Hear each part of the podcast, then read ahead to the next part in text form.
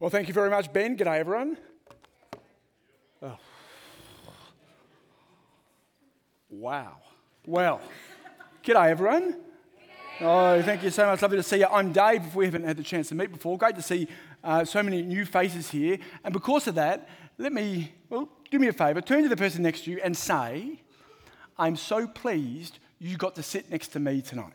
Go, do that. That's good, that's good, that's good. Okay, and now turn to the person on the other side, turn to the person on the other side and say, I'm sorry I didn't start with you. Can you do that? I'm sorry I didn't start with you. We're so rude. Oi, it's great to be here with you guys uh, tonight. I want to speak to you uh, tonight. I want to get you thinking uh, tonight about this book. That's a surprise about the Bible. Okay, you know, I want to put to you, it's not possible to read this book uh, to really look into it for any particular length of time for yourself, okay? Not inherit kind of, oh, your family's doing it, but for you, no, no matter what age you are, it's not possible to look into this book, to read what the Bible says, to read what God says about, about uh, life and about meaning and purpose, before you come face to face with a culture clash. In other words, let me put it like this God's perspective on life, on you, on me, on meaning, on purpose, on, on the reason that we're here, all those things, is completely contrary to the perspective of life that we see in our culture. And so there's a clash. However, I want to put to you that the clash is not the one you may think. You see, for many of us, when we consider the way that the Bible or Christianity interacts with culture and, and society, what we think about when we think about the sort of the battlegrounds that, and that you guys, for, for the Christian guys here tonight, that you guys might face at uni or at school or at work or at family, for many of us, we think the battleground, this clash, is all happening about the topic of morality. You know what I mean? So, um, the new kind of ethics and morality that we have in culture about a whole range of issues sexuality, gender, life, all these sort of things. And many of those things clash with a biblical worldview. And so we can think, oh, the big clash at play in Christianity and the world is about morality. But I want to say that that is a critical misunderstanding of the Christian faith. It's actually, it's not the clash that I'm talking about. You see, the huge issue, the reason why this book is banned in 50 countries around the world, why more people are killed for being Christians than any other particular issue, religion, political worldview, or anything by a country mile. And that has been the case for 2,000 years. The reason for that is not because of issues of morality. Let me put it like this you may never have heard this. Christianity is not about morality. Morality, you know what I mean? Behavior. Uh, what you do with your body. You, now, those things are an overflow of the Christian faith that talks about it, but it's not the main event. It's not the big deal. It's not the big thing at play. No, no, no, no. The major clash that you see happen in culture through the Bible is not about morality, but rather it's the message that God says about you, about why you're alive, about what your life is actually meant to be all about. You see, there's a message that weaves its way through the Bible, and legit, it, goes all the way from Genesis all the way through to Revelation. A message that just beats away at the heart of it all, which is confrontational, controversial, and endlessly countercultural. There has never been a culture in the history of humanity who has heard this message and gone, oh, I like that. No, no, not at all. And yet, despite all of those things, the place where it's most explosive is right here in the human heart. That's the place we most find the culture clash at play in the Bible. And so tonight, what I want to do is show you that message. We're going to look at one of the oldest parts of the Bible, about one of the oldest communities and cultures, in the oldest community and, culture and society in human history, in Genesis chapter 11. And what I want to do as we do that is really look at three questions, okay? Listen, we're going to, we're going to look at um, what is the perspective God offers on humanity? What is this big message that we have here in the Bible? Secondly, is it true? Or if it's just an opinion, if it's, if it's wrong, who cares? Chuck this out, it means nothing. Is it true? Can we work that out? But thirdly, and here's the one I want you to focus on what would it look like, if it is true, what would it look like if you took this message seriously? What would your life look like? How would your life have to change? In a moment, uh, uh I'm going to pray and we're going to look at that passage, Genesis chapter 11. But before we do, I want to flag something for you, for some of you. At the end of tonight, I'm going to invite you to become a Christian. And for some of you, you know you're not Christians. Um, for some of you, you're not sure where you're at. That usually means you're not a Christian, not always, usually. For some, you think you're Christians, but you're actually not. But my hope is as we look at these enormously essential building blocks of life, of the Christian faith, that God does a huge work in your heart tonight. And it may have been a work that's been decades in the making. It may have been this may be your first time. It matters not. But I want to give you the opportunity to respond to that tonight by putting your trust and faith in the Lord Jesus Christ and becoming a Christian. And I want to flag that for you now so that if you're not a Christian here tonight, you're listening. Okay? I want you to listen. I want you to hear because I promise you what we're looking at tonight has enormous consequences for your life. Not just this one, but the life to come. And if you are a Christian, oi, you should be listening anyway. But nonetheless, I also want to give you a chance to recommit, not reconvert, but to recommit your life to what we're learning here about, about God. So let me pray. Would you do that with me? Bear your heads. Let's, let's pray, uh, and then we'll look at that passage together. Heavenly Father, we thank you uh, that you are not silent, uh, you are not closed mouthed, you're not disinterested, you're not distant, you're not uncaring. You are love. You speak, you care, you're here. And Lord, I pray for us here tonight, no matter where we come from, no matter where we stand with you, that as you speak through your word, uh, that we would listen, truly listen, not just with our ears, but with our hearts and our souls. And that you would do a great work in us, all of us, to bring us closer to you and to point us to Jesus um, in hugely transformative ways. And we pray this all in Jesus' precious name. Amen. So, Genesis chapter 11, you've got a Bible, open that up. Genesis chapter 11, that's what we're looking at here. Let me provide a little bit of context for you so you know what part that we're looking at here. Um, Genesis 11 is the last chapter in the first section of Genesis. So, Genesis is sort of broken up into its own internal sections. Genesis 11 plays a crucially important part in biblical history. Okay? Genesis 12, you'll see if you've got your Bible in front of you, is all about Abram, Abraham. This huge moment where this family line begins that we all saw the last few weeks with Joseph and Jacob and so on. Okay, that starts with Abraham. Before chapter 6, 7, 8, you've got Noah and the flood. Okay, Noah and the flood. Um, and that goes all the way through to chapter 9. And then, chapter 9, verse 1, let me read for you. Have a look at it yourself, but let me read it for you. God um, he speaks to Noah, okay? Uh, and he says this God blessed Noah and his sons, saying to them, Be fruitful and increase in number and fill the earth. Noah has three sons, Shem, Ham, and Japheth, and the job is simple breed, go out, have kids. We want lots of kids, fill the earth, go out and do all of those type of things.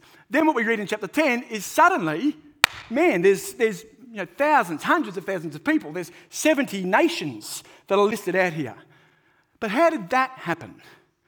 Well, Genesis chapter 11, this story we're looking at now, is the story of how that happened. How did the world, how did humanity go from one family, Noah, his sons, to boom, cultures, communities, languages, divisions, boundaries, countries, so on and so forth. Genesis 11 is all about how that happened.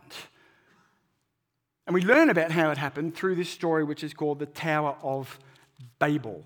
Now, if you grew up in a Christian family, you may have heard of this story before. It's a Sunday school kind of story, but not the A team Sunday school story. You know, it's not, oh, it's no Noah's Ark. There's no little kids playing with the Tower of Babel or anything, okay? It's not David and Goliath. It's just kind of the B roll. It's interesting, but not that interesting. You think you might, I think it is interesting. I'm just saying you might think that. Whatever the case, I'm saying that this is a story you may before, you may have heard of before, but never really paid much attention to, but it's crucially important. Okay, it's only nine verses. Uh, we see here nine verses. But what I want you to pay attention to is that it's really broken up into two parts. The first four verses, there's stories about, it's a story about man's, humanity's actions. Then there's a hinge in verse 5. And then there's another four verses, the final bit, and it's all about God's reaction. Now, in literature, what we're reading here is called parallelism. Okay, if you've got your Bible in front of you, you'll see it here. Verse 9 answers verse 1. Verse 8 answers verse 2. Verse 7 answers verse 3. So it's like a sort of little step ladder up and down. Okay? And it meets and all hinges on verse 5 in the middle. So I want to show you here Tower of Babel, humanity, one language. Okay, humanity. And then what happens next? Let me show you a man's actions. Look at verse 1. After the flood, God tells Noah, Sons, fill the earth. And so the people leave, they leave where they are, but they don't travel very far. They go to a place called Shinar, not China, Shinar, okay? It's in modern day Iraq. It's a, it's a real place. It becomes known as Babylon. Okay, they like it so much they decide to settle, to put down roots. And they do what people have done forever when they like a place they build. Have a look there, verse 3, verse 4. They build three things they build bricks, they build a city, and they build a tower. A tower higher than any other that reaches to the heavens. Now, just take a step out for a moment. What we learn in chapter 10 actually, is that this city is called by its inhabitants Babylon. Now, hold on to that. Hold on to that. Babylon. That's a really important city that weaves its way all the way through the Bible. Babylon. Now, the name Babylon means doorway to God. El, if you know the word Elohim, El means God, Bab means gateway, doorway. So these guys, they make the city, they make this tower, they call the whole thing the doorway to God. Now, this is a real place, okay? Archaeologists have discovered where this is. The Babylonians built big towers like this. Uh, there's ruins of them. You can Google them, have a look at them. It's incredibly astonishing technology for the ancient world. We're talking ancient, ancient world. They make bricks, they build these big towers. Let me ask you if you had to summarize, if you had to, I suppose, assess the behavior and the, and, the, and the activity of humanity at this point, good or bad? seems, to be honest, seems amazing. Initiative, um, ingenuity, intellect, hard work, and more than that, look at verse 1 unity. Here we have black and white proof that everyone at one point spoke English. Boom. That's a joke, man. It's obviously they speak French. Anyway, whatever the case, here we have one language, okay? One language. All the people, it's all working, unity, it's all happening. However, God has a very different perception and perspective than what you and I may have. Look at verse 5. What we see here is a, is a joke, okay? It's like an Old Testament Hebrew joke. You know it's good because I have to explain what it is. Okay, look what it says, verse 5. But the Lord came down to see the city and the tower. What have we got? We've got humanity. They build this huge tower. Where do they try to build it to? Verse 4 to the heavens. They're like, look at this tower. This is the biggest thing humanity has ever made. It's going to reach all the way to the sky. But God, He, he can't even see it. So he has to come down. And in the Hebrew, it's like a dad coming down to look at his son's Lego and be like, oh, that's great, son. Well done. Are you sure those pieces are meant? Okay, that's good good. In comparison to the creative power, the creative genius of God, who by his very word creates the universe, what is this? It's nothing. It's completely insignificant. But more, it's not just insignificant. What we see in man's, sorry, in God's response, God's reaction to man's action, is that God is not just nonplussed by what he views here, he is deeply upset. Look at verse 6. And verse 6 is a key one to look at. The Lord said, If as one people speaking the same language they've begun to do this, then nothing they plan to do will be impossible for them. God is upset at what they've done. So what does he do? He does not boo, topple their tower. He destroys their power. And what we read next is this response to every initiative humanity did. Look at it.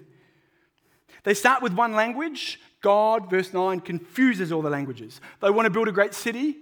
God makes them leave the city unfinished. They want to unite and reach up to the heavens, but God comes down from the heavens in judgment. They want to stay where they are, but God scatters them throughout the earth. In verse 9, they call themselves Babylon, doorway to God, but God, He calls them Babel. And that's another joke. because the Hebrew word Balal means confused, mixed up, you know, muddled. And that's a pun on the word Babel, Balal. They call themselves the doorway to God, but God says you're the doorway to confusion. You have no idea what you're talking about. You are completely mixed up. Now, what's the big picture here? Oh, yeah, don't miss this part. Listen. How would you assess the response of God to everything that's happened? Very simple. God stops success. Have you got that? God stops human success. God prevents every initiative that humanity sets its heart to, labors in. God proactively destroys the accomplishments of their hearts. The question is, why? If you were making a movie of this right now, okay, you're a, you're a Christian film producer. You're like, Joseph, done. Moses, done. Noah, done. That's a terrible film, by the way, with Russell Crowe. You seen that? Ugh. Don't waste your time. Watch Gladiator instead, much better. Um, where was I? Oh, yeah. Tower of Babel. At the moment, you're that film producer. Who's the goody and who's the baddie? Oi. I'm going to stop saying oi now. The goody is us, yeah? Humanity. Who's the baddie? It's God. Verse 6, man, look at that. How does God come off in verse 6? Do you see this here? Listen. God comes down, he sees this tower, and then he says, If as one people speaking the same language, they've begun to do this, nothing they plan to do will be impossible for them. Now, I've read this passage with a couple of guys over the last few weeks just to um, yeah, get their sort of instinctive reactions to it. And every single one of us, when we read that verse, how does God come off? like a small minded, pathetic, petty, petulant joy kill. He comes off as if he is threatened by these guys. Oh, if they can do this, imagine what they will do. I'll be completely superfluous. There'll be no reason for, for anyone to ever need me. Oh my goodness, I need to destroy this because it's such a threat to me. They'll overthrow me, my power in heaven. But is that really what's going on? Well, if you've been with us at Genesis over the last term or so, you will know that um, the book of Genesis has layers to it. Think of like pass the parcel. You know, pass the parcel, you get the little gift at each layer, the big layer, big present in the middle. It's kind of like that. Okay, you've got what you're reading on surface level, but then you see where it lands in the context of the rest of not only Genesis, but the Bible, uh, how it works throughout the, the narrative of, of all of Scripture put together. And when you see the context and understand the context, particularly of Genesis, I've got to say, what you notice is that actually, hold on, this is not a story of God the baddie and people the, the goodies. This is something completely different. Let me show you. There's a couple of breadcrumbs here. Look at verse 2, verse 3. Verse 2 in particular, that's all I want. Look at verse 2. Let me read it to you. See if you spot it. As people moved eastward, they found a plain in Shinar and settled there. What could be wrong with that? Well, if you've been with us through Genesis, you will know that whenever people move eastward in the book of Genesis, it's symbolically representative of moving away from God. Adam and Eve, they're booted out of Eden to the east of Eden. Cain and Abel, Cain kills Abel, booted to the east, the land Nod to the east. Later on, Sodom and Gomorrah, Lot goes east to Sodom. It really happened. They did move east truly in human history, but it's also symbolic of people moving away from God.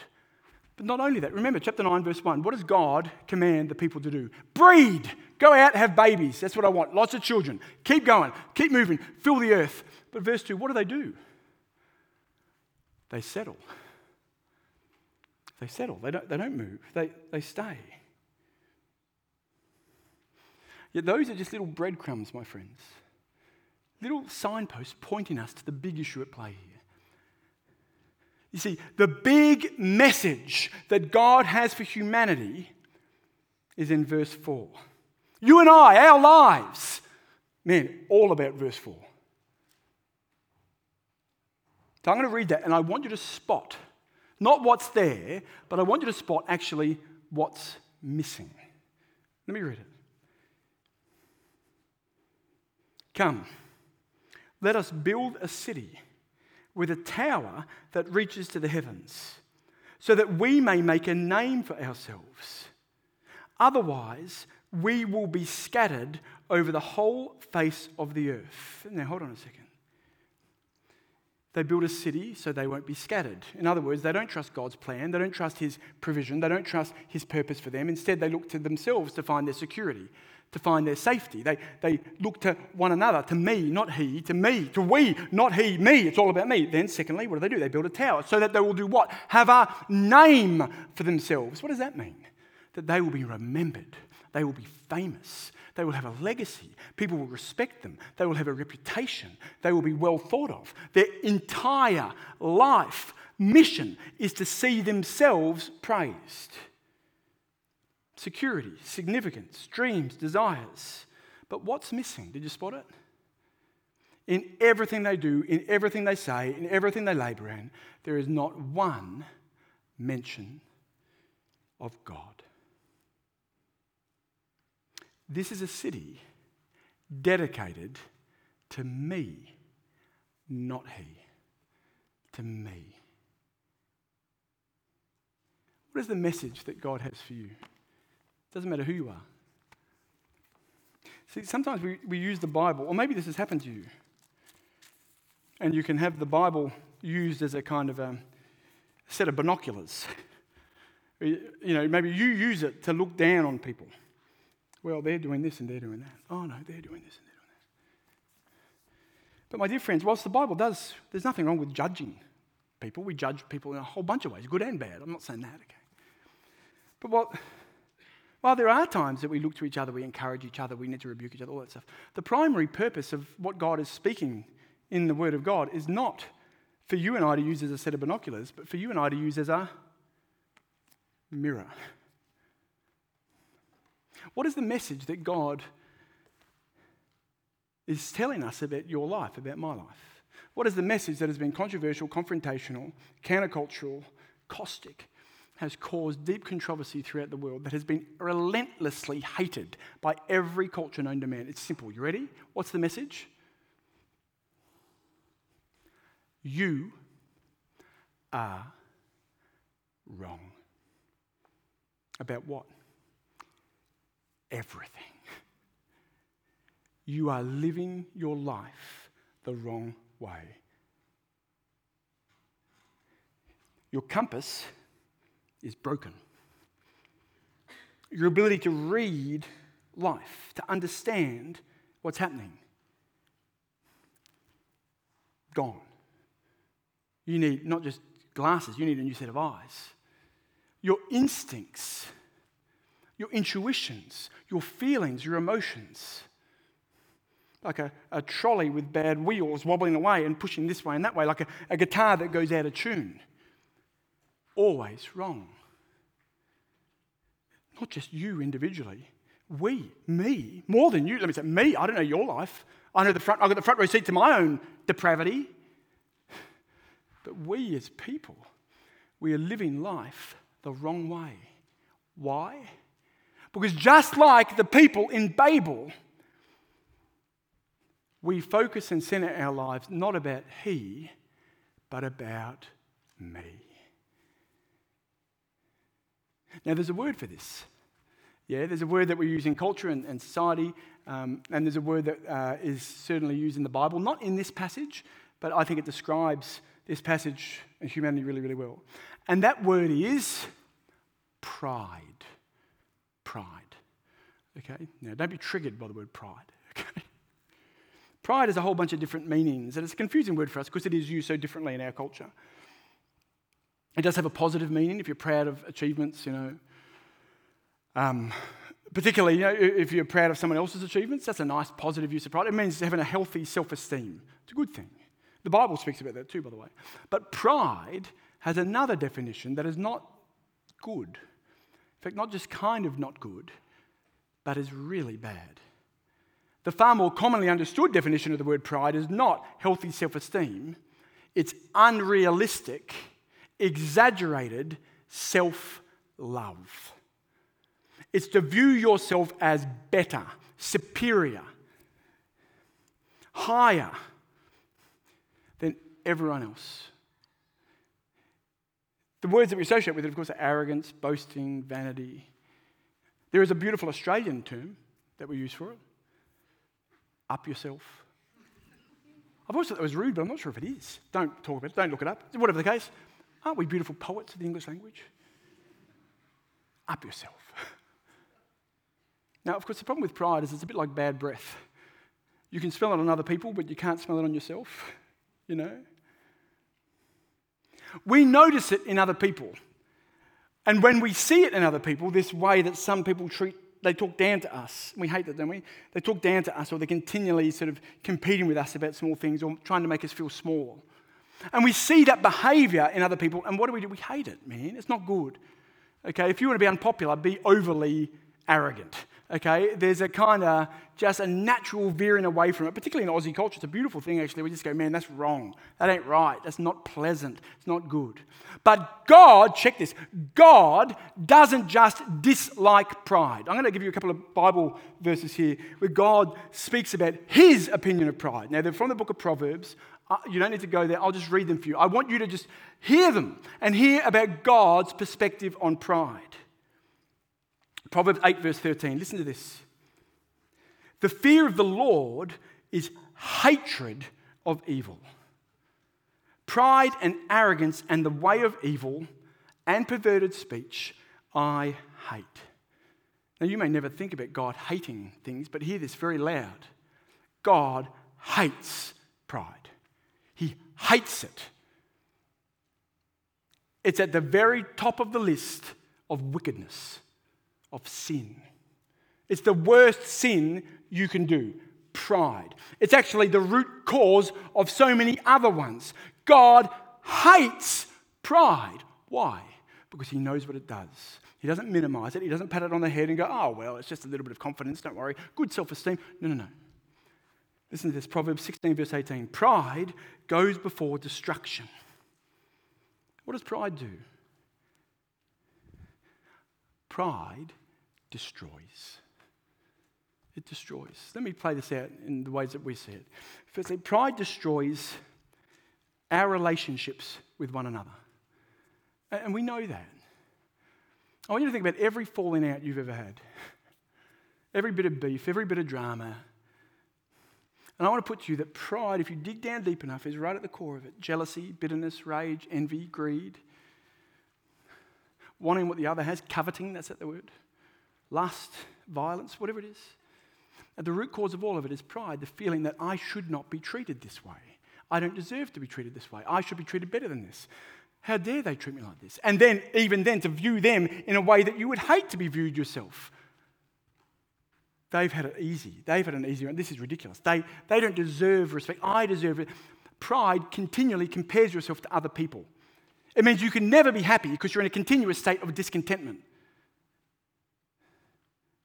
Now, I want to put you, all of us feel that. Okay, all of us feel that. I'm not a runner, okay, I don't run very much, but when I ran, I was a runner in high school, and I remember there was one thing above all else that would give me like a boost of energy. And if you're a runner, you'll know what it is. The thing that would give you a boost of energy, you know, like a middle distance race, is to see other runners fall by the wayside. You see them trip or fail or get stitches, and, and you're like, whoa, yeah! It's like fuel, jet fuel other people's suffering spurs you on. And we see the same thing in life again and again and again. It destroys your relationship. Now, we see that in a very small way, but I want to say as well, we see it in enormous, huge ways around the world. You know, in the history of humanity, anthropologists, historians estimate that 150 million people have been killed in war. 108 million of those people were killed in the 20th century alone. Did you catch that ratio? It's one of the things where you hear people criticize the Bible or Christianity for being old. You can't trust it. It's old. It was written on papyrus, not even written on a computer. How can you possibly? We've evolved. We're so much better now. Oh, yeah, we're better. Oh, humanity, we're amazing.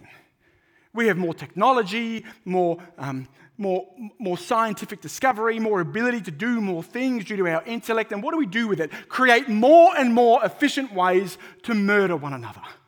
That's what we've done. By the way, 60% of those people were non combatants. 60% of 150 million non combatant women, children, the elderly. Just murdered.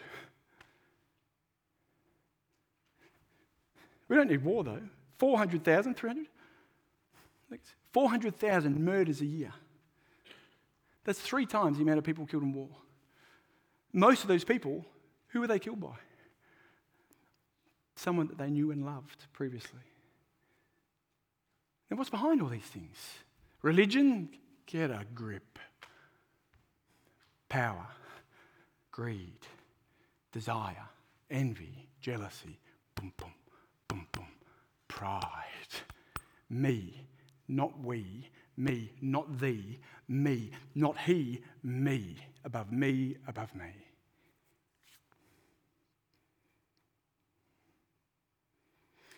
But you see, as bad as that is, it's not the worst part of pride. You see, pride doesn't only destroy the relationships we have with one another. The Bible tells us from the very, very start that pride destroys our relationship with God. Now, you may have heard this a million times, you may never have heard it. It's a great privilege for me to tell it to you. I'm desperate for you to hear it. So if you've fallen asleep, please wake up. Why are you here? You want to know why? You exist for God. God made you for Himself. You are not an accident. You are not a mistake. You might be to your parents. You're not to God. God knew your name before the beginning of the creation of the world. You matter to God, but not because of the things that you do or the things that you don't do, but because of your intrinsic value and worth. Because He made you for His pleasure. You exist for Him. The thoughts in your mind exist to think about Him, your mouth to praise Him, your hands to serve Him, your feet to follow Him, your knees to, to kneel before Him, your heart to love Him. You exist for God, and you will always feel like something is missing in life so long as someone is missing, and that someone is God. My friends, you have a hole in your soul that you continually try to fill with a whole bunch of different things, and yet the Bible is clear. That hole exists only to be filled by God, a loving relationship with God, and yet pride says, Me, not He.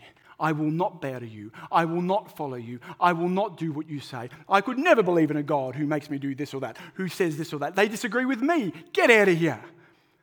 Pride destroys our relationship with God. And as a result, it destroys us.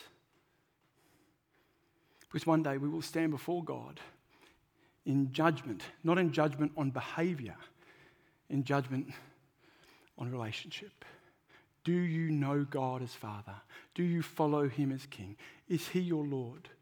That's what you're judged on, and all of us, by our nature, are found guilty. We do not do it, we have not do it. We do not do it, we have not do it. And that means that our eternal future, guaranteed by virtue of what we have done, is destruction. We'll be destroyed. Has anyone seen that film, Titanic? Good, don't see it. It's a terrible film. My goodness. One of the worst films I've ever seen. In it, I know you have, by the way, you're lying about it, that's cool.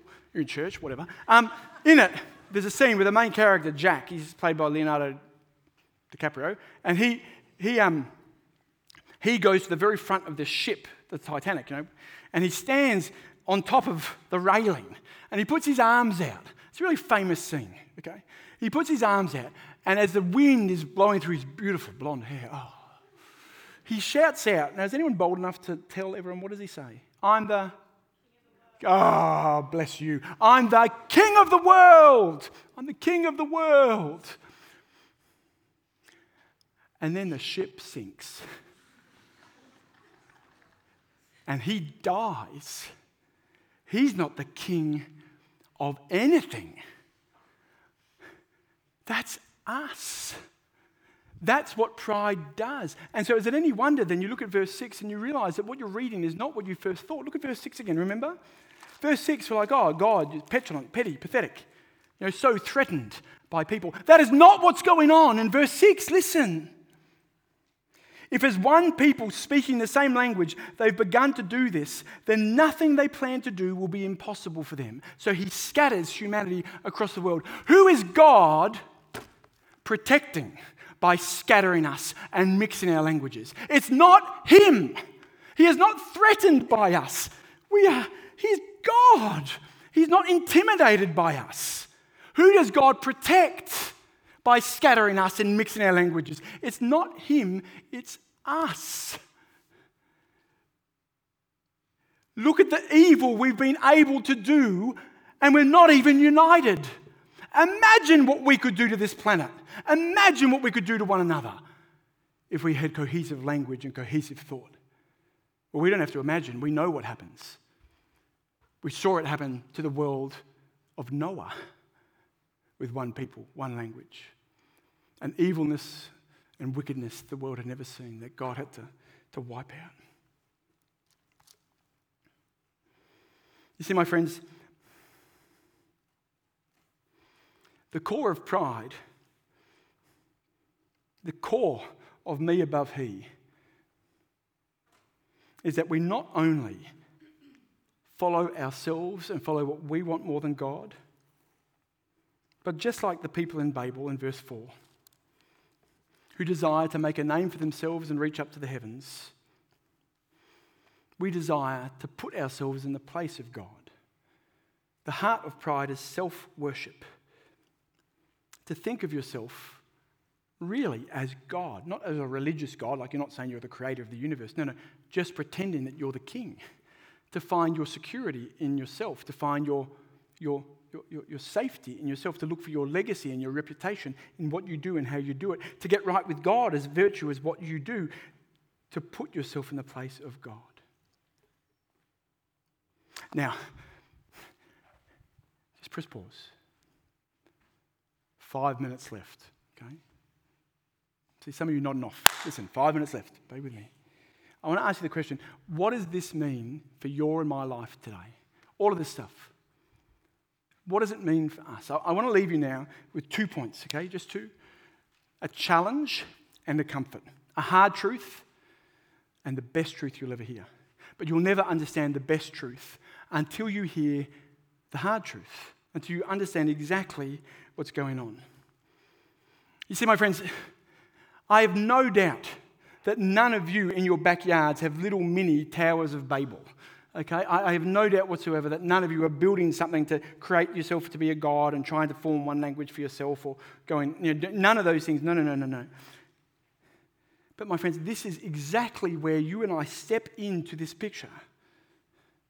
Because as I said before, Babel becomes known as Babylon, the city. And Babylon, if you know Daniel and the lions, then that's in the city of Babylon. Babylon becomes one of the great enemies of Israel, of God's people. But more than that, Babylon then becomes a byword, a code word, like a symbolic word that represents something. What does it represent? The arrogant independence of the human being who rejects God and puts themselves in God's position. In the person who says, Me, not he, Babylon, that theme emerges again and again and again, all the way to the book of Revelation.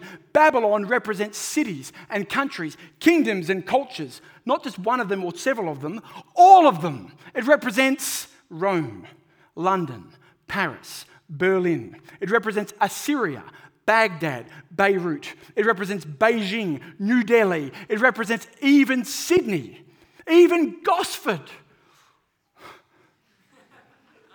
But Babylon doesn't just represent cities and cultures and communities, Babylon represents people. My friends, the hard truth that you need to come to terms with that the Bible says about you is that you and I we are Babylon. We have Babylonian hearts. Let me put it like this we're all building something, we're all building our own tower. This tower, which we place our own security in, our, our identity is formed around it, our, our reputation, our significance. We're all building something. And all of us are doing it with the complete and utter absence of God. So let me ask you, what are you building? How do you know? Well, let me ask you this what do you daydream about? What is it that you've done in the future, the future version of yourself where life is perfect? What are those things that you've done? What is truly at the foundation stone of your life? What are you building? What are you placing your identity in? What are you shaping your identity around? What is, who is the most important person in your life? The truth is, when we're honest, we stop pretending, we all have to admit it's ourselves. It may be big, it may be fame and riches, the nice house, the nice car, blah, blah, blah. It's usually small recognition, reputation, respect, renown, significance, security, success. God is saying if you continue to do that, you are facing destruction. It is the worst thing you can do. Why? Because it completely destroys the relationship with God who made you for Him. It's the worst thing you can do. Why? Because you're not God. You're not in control. You're wrong. Your compass is off, guys. It's off. And no matter how impressive the personal kingdom you build, no matter what version of your future in 10, 20, 15, you know, whatever years, if, where you've built this life for yourself, no matter what that is, if that is what your life is based upon, it will be destroyed. It will not last. It will not stand. It will not deliver what it promises.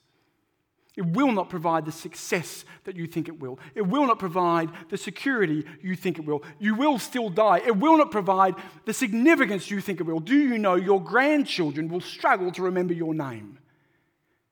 Your great grandchildren will have no idea who you are. Your own children will forget where you're buried. Dust to dust. It all goes. One of the most dangerous aspects of pride is that it blinds you to the reality until it's too late. It blinds you to the reality of this. So you think, oh, no, no, it's fine. It's, fine. it's not fine. You're not fine. You're going the wrong way.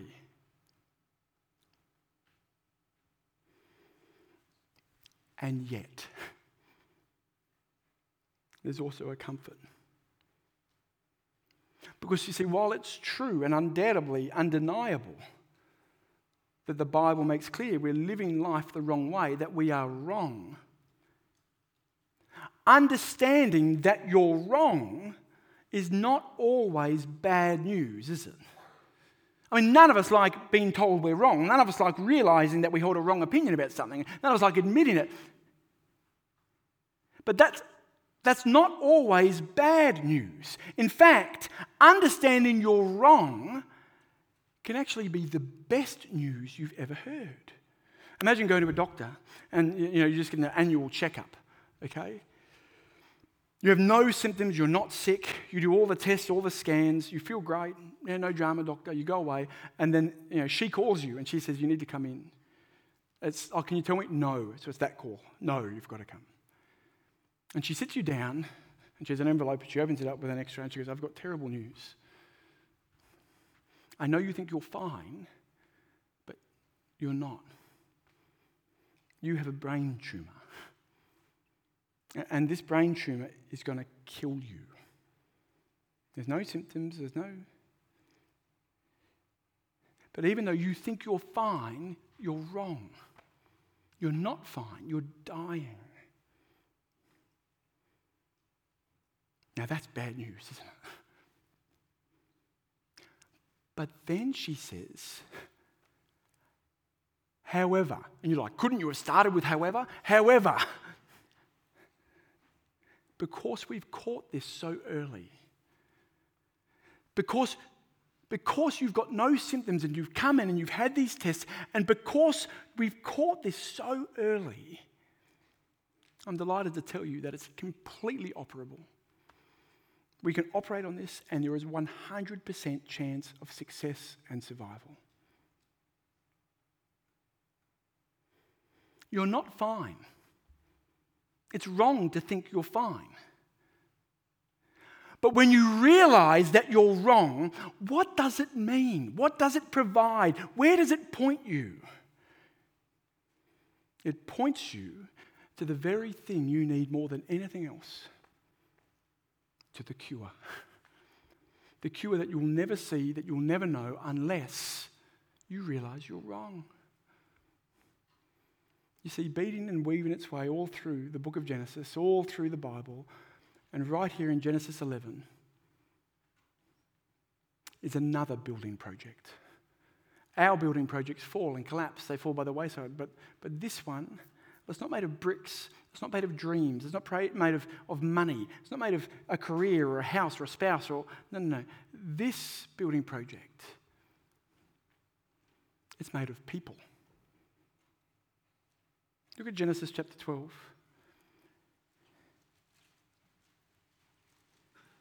After the Lord sends the people out and scatters them and scatters their languages, after humanity had tried its best to reach up to the heavens, God comes down from the heavens and he appears to a man called Abraham. And he promises to Abraham, I will make you a great nation. I will make your name great. I will make your name great. All peoples on earth will be blessed through you. And see, this is not a building project built by human hands with human effort and human initiative and endeavors. This is a building project built by God. And it's not in a foundation of empty dreams and pride and self security and sufficiency. But through this one family line, as we've been looking at the whole term, this one family line from Abram, then to Joseph, to Moses, to David, David to Jacob, Jacob to Joseph, Joseph to a little baby born in a manger. A manger is a dog bowl for donkeys. And yet, this little baby, impoverished, in a shed is God in the flesh, Jesus. This building project is not built on empty dreams, on the Son of God. He is the cornerstone, He is the rock, He is the foundation of this building project. And He went to a different rock called Golgotha or Calvary the cross, and there he was killed. He was buried inside a rock. But then the stone was rolled away, and he rose from the dead. And I want you to listen to what his best friend and the man who had denied him moments earlier, days earlier, upon seeing his resurrection, I want you to listen to what Peter says, the reading we had, and I'll finish with this. Peter then writes, As you come to him, the living stone. And that's Jesus. As you come to him, the living stone. That's Jesus. Rejected by humans, but chosen by God and precious to him, you also, like living stones, are being built into a spiritual house. This building project is not made of bricks and tar, it's made of living stones, people forgiven, set free, called out of darkness and into light. Jesus Christ has built a new society, a new community, a new culture. It's a building project that will not fade away but lasts forever. It's one that provides real security. It's one that gives you what you're looking for. You will never, ever find what you're looking for in life until you find the one who is looking for you Jesus. You no longer have to make a name for yourself. You no longer have to prove yourself because this building project is not a building, it's not a club, it's not a secret society, it's a family. It's the family of God, and He is calling you to lay down your tools, to throw them aside, and to put your trust in the living stone Himself, Jesus as the cornerstone of your life. And so I want to ask you tonight is tonight the night where you're going to become a Christian? Would you like to become a Christian? How do you do that? Well, Jesus promises that if anyone calls upon his name, they put their faith in what He has done on their behalf, they will be saved. And so I want to invite you tonight that if that's you, do it. Lay down your tools. Stop building your own little kingdom, but trust in the King of Kings and the Lord of Lords. And if you're a Christian here tonight and you've been drifting and you know, moving off to the side, started building your own little kingdom in secret, take this moment as well. Throw your tools aside, renew yourself, remind yourself, correlate yourself, focus your eyes on Jesus and what he's done for you. Build your life on him. Let me pray. Heavenly Father, I am sorry for what I've done. I'm sorry for living life my own way, for building my own kingdom, my own community, my own life on me, not He, on myself, not you. I'm sorry for my sin. Father, forgive me. I lay down my tools at the foot of the cross of Jesus. I'm sorry for trying to build my life without you. Lord, Forgive me. I put my trust in Jesus. And I pray for your help to follow him as my king, to find my security, my significance, my success, not in me, but in he, to build my life on that rock. Jesus Christ crucified, the name above all names. And for those here who are Christians, Lord, I pray for us that you would help us renew our minds day by day and to remind ourselves not just who we are, but whose we are. I pray this in Jesus' name. Amen.